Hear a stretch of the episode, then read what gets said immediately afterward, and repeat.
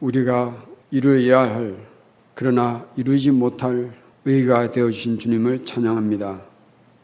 우리는 하나님 앞에 도무지 설 수 없는 존재였지만 주님의 은혜로 우리는 예수님을 부르며 예수님을 통하여 아버지의 자녀가 된 것을 기뻐하는 자가 되었습니다. 이 시간도 우리가 말씀을 전하고 듣지만 가르치는 자나 말씀을 듣는 자나 다 예수님께 예배드리는 경배자인 것을 잊지 않게 하여 주시옵소서. 주님의 성령께서 이 부족한 입술과 육신을 사용하여 주시기를 원합니다. 그래서 주님의 성령의 감동이 말씀을 통하여 우리의 심장에 새겨지는 은혜가 있게 하여 주시옵소서. 이로 인해서 사탄은 떨고 주님은 기뻐하며 우리 새누리 가족을 천상에서 자랑하는 은혜의 시간 되게 하여 주시옵소서. 예수님의 이름으로 기도드리옵나이다. 아멘. 산상 보훈을 예수님이 증가하신 예수님이라는 것을 기억하시기 바랍니다. 산상 보훈은 산상 팔복으로 시작해서 또 소금과 빛의 교훈으로 이어집니다. 이 소금과 빛의 교훈은 뒤이어 나오는 산상 보훈과 연결시키는 연결 고리와 같은 역할을 한다고 볼 수 있겠습니다. 소금과 빛의 교훈에서 예수님은 예수님의 사람은 세상에 나가서 예수님의 맛, 예수님의 사람 나온 그 맛을 잃지 말라고 하셨고 한 걸음 더 나가서 예수님의 사람들은 세상에 나가서 예수님을 알리는 빛, 예수님을 만나게 하는 빛을 비추라고 하여 주셨습니다. 예수님께서 이 제자들을 위해서 마지막 날 밤, 잡히시던 날 밤에 제자들 위해서 기도 드린 중에 이런 내용이 있습니다. 요한복음 17장 16절입니다. 제가 읽겠습니다. 요한복음 17장 16절입니다. 내가 세상에 속하지 아니함과 같이 그들도 그들은 제자들을 의미합니다. 세상에 속하지 아니하였사옵나이다 라고 아버지께 기도드렸습니다. 예수님의 사람은 세상의 빛과 소금이 되어서 세상에서 살기는 하지만 예수님께서는 너희들은 세상에 속하지 아니하였다고 말씀하십니다. 아멘. 그러면 우리는 기억하십시다. 이 세상에 살지만 우리는 이 세상에 속한 사람들이 아닌 것을 감사하십시다. 우리는 어디에 속한 사람들입니까? 하나님의 영원하신 나라에 속한 자들이에요. 그러므로 우리는 세상에서 빛과 소금으로 살지만 세상에 속한 사람이 아니는 것을 기억하십시다. 그렇다면 예수님께서 이 본문에서 이 예수님의 사람이 세상에서 어떤 자세와 어떤 어, 기준으로 살아야 될 것인 것을 세부적으로 가르쳐 주세요. 오늘 본문 그 가르침의 시작점이라고 보면 좋겠습니다.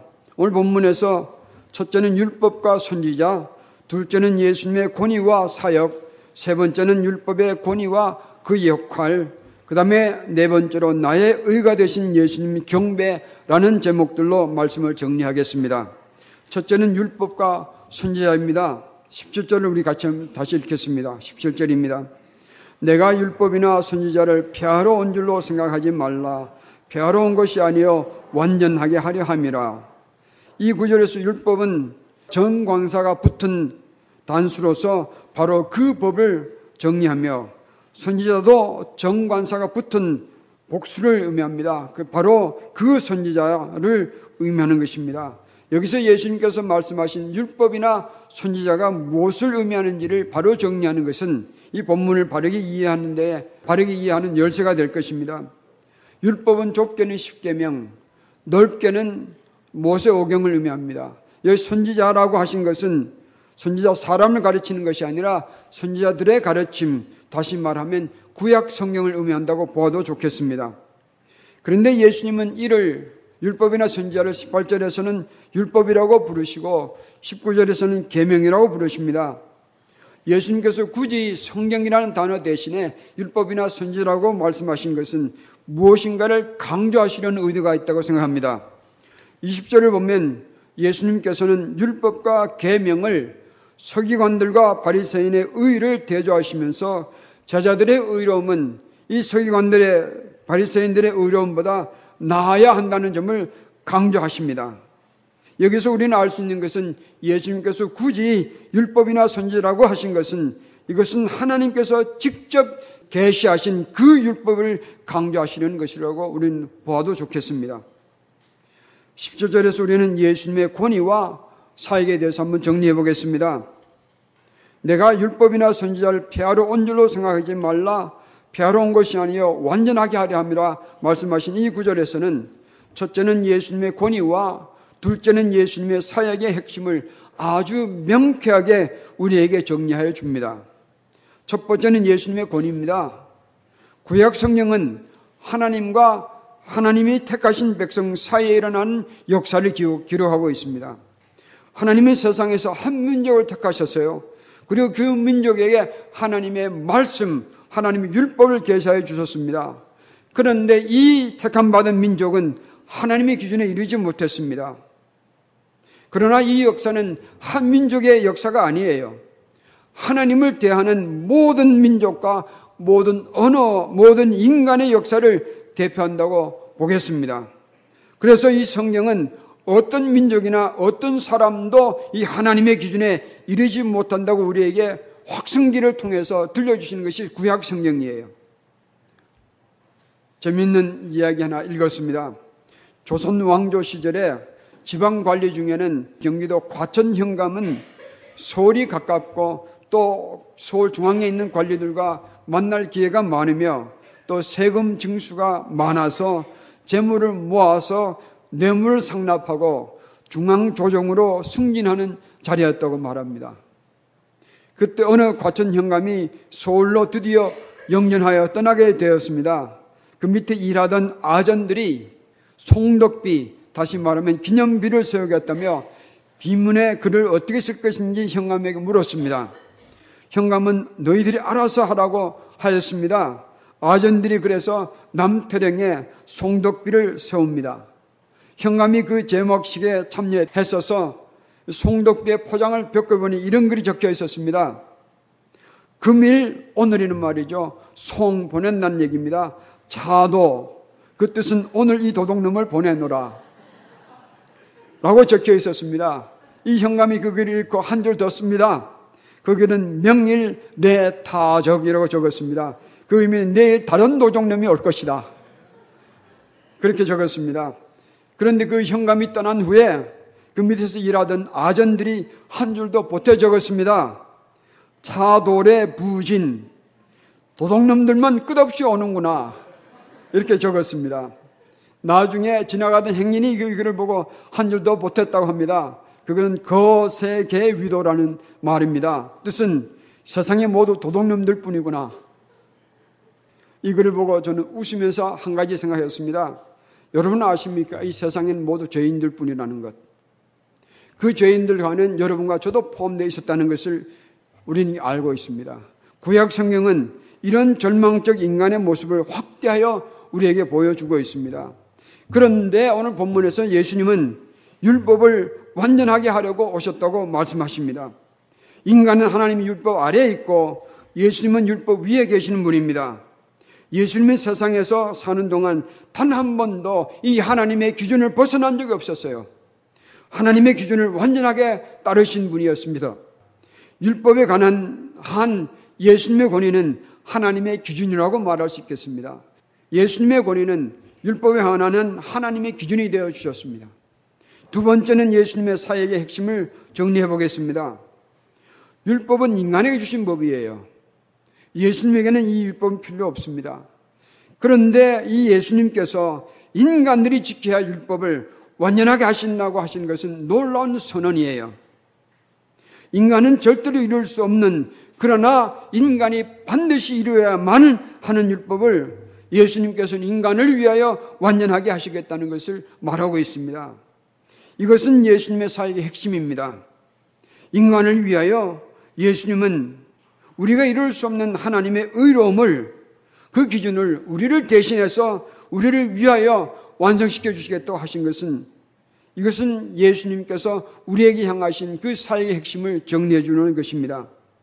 예수님은 바로 이 하나님의 율법을 여러분과 저를 위하여 완성시켜 주려고 이 땅에 오신 분입니다. 예수님은 오신 분이에요. 우리 잘 아시기 바랍니다. 예수님은 태어나신 분이 아니에요. 아기의 몸은 태어났지만 이 예수님은 하늘에서부터 오신 분이에요. 왜 오셨습니까? 우리가 이룰 수 없는 하나님의 율법을 이루어주시기 위해서 오셨다는 건 말씀이에요. 도대체 하나님의 율법이 왜 이렇게 중요하였으면 하늘에 계신 그분이 우리를 위하여 이 하나님의 율법을 완성시켜 주시려고 이 세상에 오셨겠습니까? 그리고 그 대가로 예수님은 자신을 십자가에서 못 박혀 죽어야 하는 곳에 내주었다는 것, 내주어야 한다는 것을 아시면서도 이 세상으로 오셨습니다. 그리고 예수님이 이 선언을 완성하여 주셨습니다. 그것이 십자가의 죽음이에요.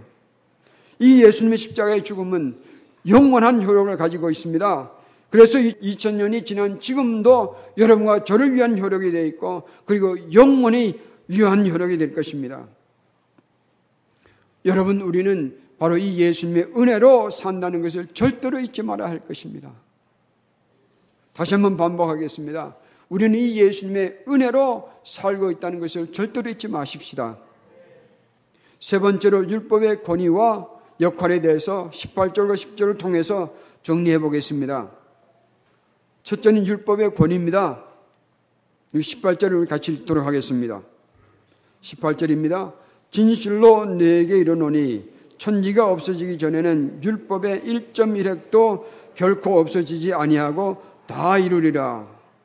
이 구절은 율법의 권위로 말씀하신 뿐만 아니라 율법을 주신 하나님의 권위가 어떤 것인지를 우리에게 말을 알려주고 있습니다. 첫째로 하나님은 영원 불변하신 분이에요. 하나님은 말씀하신 것은 영원히 변하지 않습니다. 하나님은 영원 불변하신 분이라는 것을 알려주고 있습니다. 둘째로 하나님은 신실하신 분인 것을 의미합니다. 왜 그런가 하면 하나님은 자신이 세운 율법을 하나님께서 말씀하신 모든 것을 신실하게 끝까지 이루어 주시는 분이에요. 하나님은 신실하신 분이에요. 세 번째로 하나님은 전적으로 공의로우신 분이 있는 것을 의미합니다. 하나님은 전적으로 공의로우신 분이에요. 그러므로 하나님께는 불의는 절대로 용납할 수가 없으신 분입니다. 하나님의 율법은 절대적입니다. 사람도 바꾸지 못합니다. 세월도 못 바꿉니다. 권수도 못 바꾸며 환경도 바꾸지 못합니다. 어떤 변명도 바꾸지 못하고 상황 윤리도 통하지 않습니다. 이 하나님은 전적으로 공유로우신 분이에요. 현대 교인들은 이 하나님의 말씀을 좀 무례한 자세로 대하는 경향이 있는 것 같습니다. 설명드리면 읽고 싶으면 읽고 마음에 드는 구절만 좋아하고 유익하게 여겨지는 것만 취합니다. 그러나 여러분 하나님의 말씀은 인간이 취사 취사 선택할 대상은 절대 아니에요. 하나님의 율법 예외가 없습니다. 모든 인간이 100% 따라야 하는 그런 말씀입니다. 모든 사람은 하나님의 법 아래 있고 성경의 모든 말씀에 순복해야 합니다.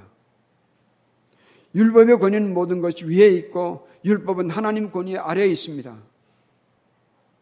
그러면 이 율법의 역할은 무엇인가? 19절을 우리 같이 또한 같이 읽도록 하겠습니다. 19절입니다. 같이 읽겠습니다.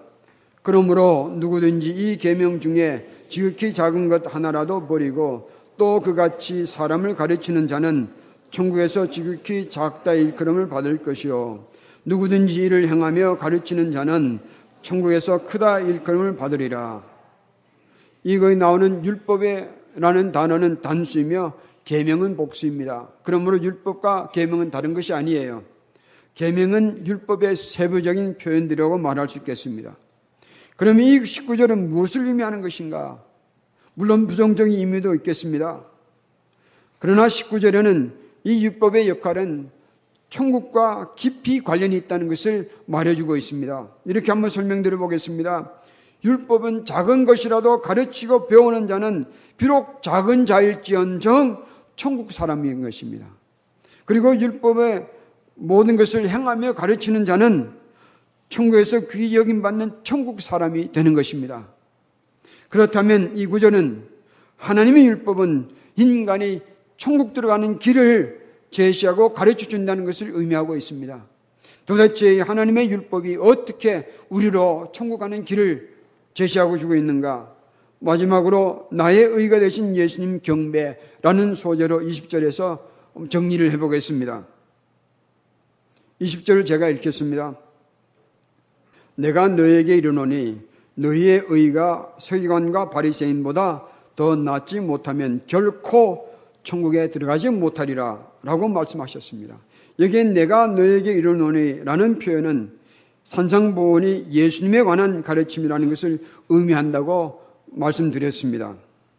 예수님은 이 제자들에게 제자들의 의로움이 서기관과 바리새인들의 의로움보다 낫지 못하면 결코 천국에 들어가지 못한다고 아주 격렬한 기준을 제시하고 있습니다. 이것은 매우 격렬한 기준이에요. 결코 들어가지 못한다고 라고 격렬하게 표현하셨습니다. 도대체 바리새인의 의보다 나은 의는 무엇을 말하는가? 바리새인의 의는 사람의 의로움이라고 말한다면 그보다 나은 의는 하나님의 의로움이에요.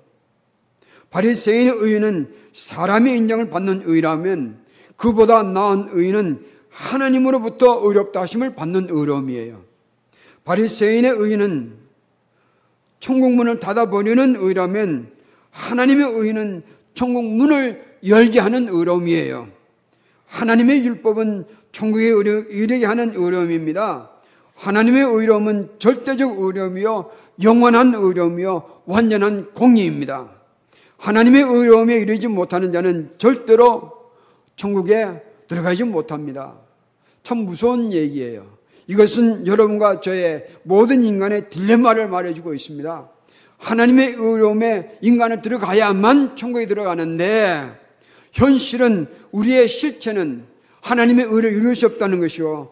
또 이 하나님의 의를 공의를 이루어야 천국에 들어가는데 이 딜레마를 우리는 어떻게 풀 것입니까?